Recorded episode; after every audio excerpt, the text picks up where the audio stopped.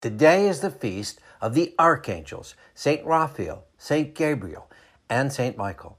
St. Raphael is sent by God as a guide to Tobias and Tobit because the Lord is so moved by their great charity. St. Gabriel appears to the Blessed Mother, announcing that with her consent she will conceive and bear the Savior of mankind. He also explains to Daniel that the vision he has just seen refers to the end of time. St. Michael is mentioned five times in Scripture, including in the book of Daniel, when he is assigned protector of the Israelites. At that time there shall arise Michael, the great prince, guardian of your people.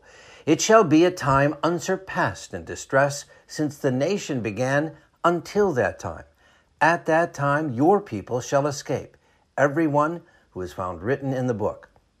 On October 13, 1884, Pope Leo XIII had just finished celebrating Mass when he had a vision which frightened him to the core of the future and the terror that demons would bring upon the world, upon the church, prompting him to write the prayer of St. Michael.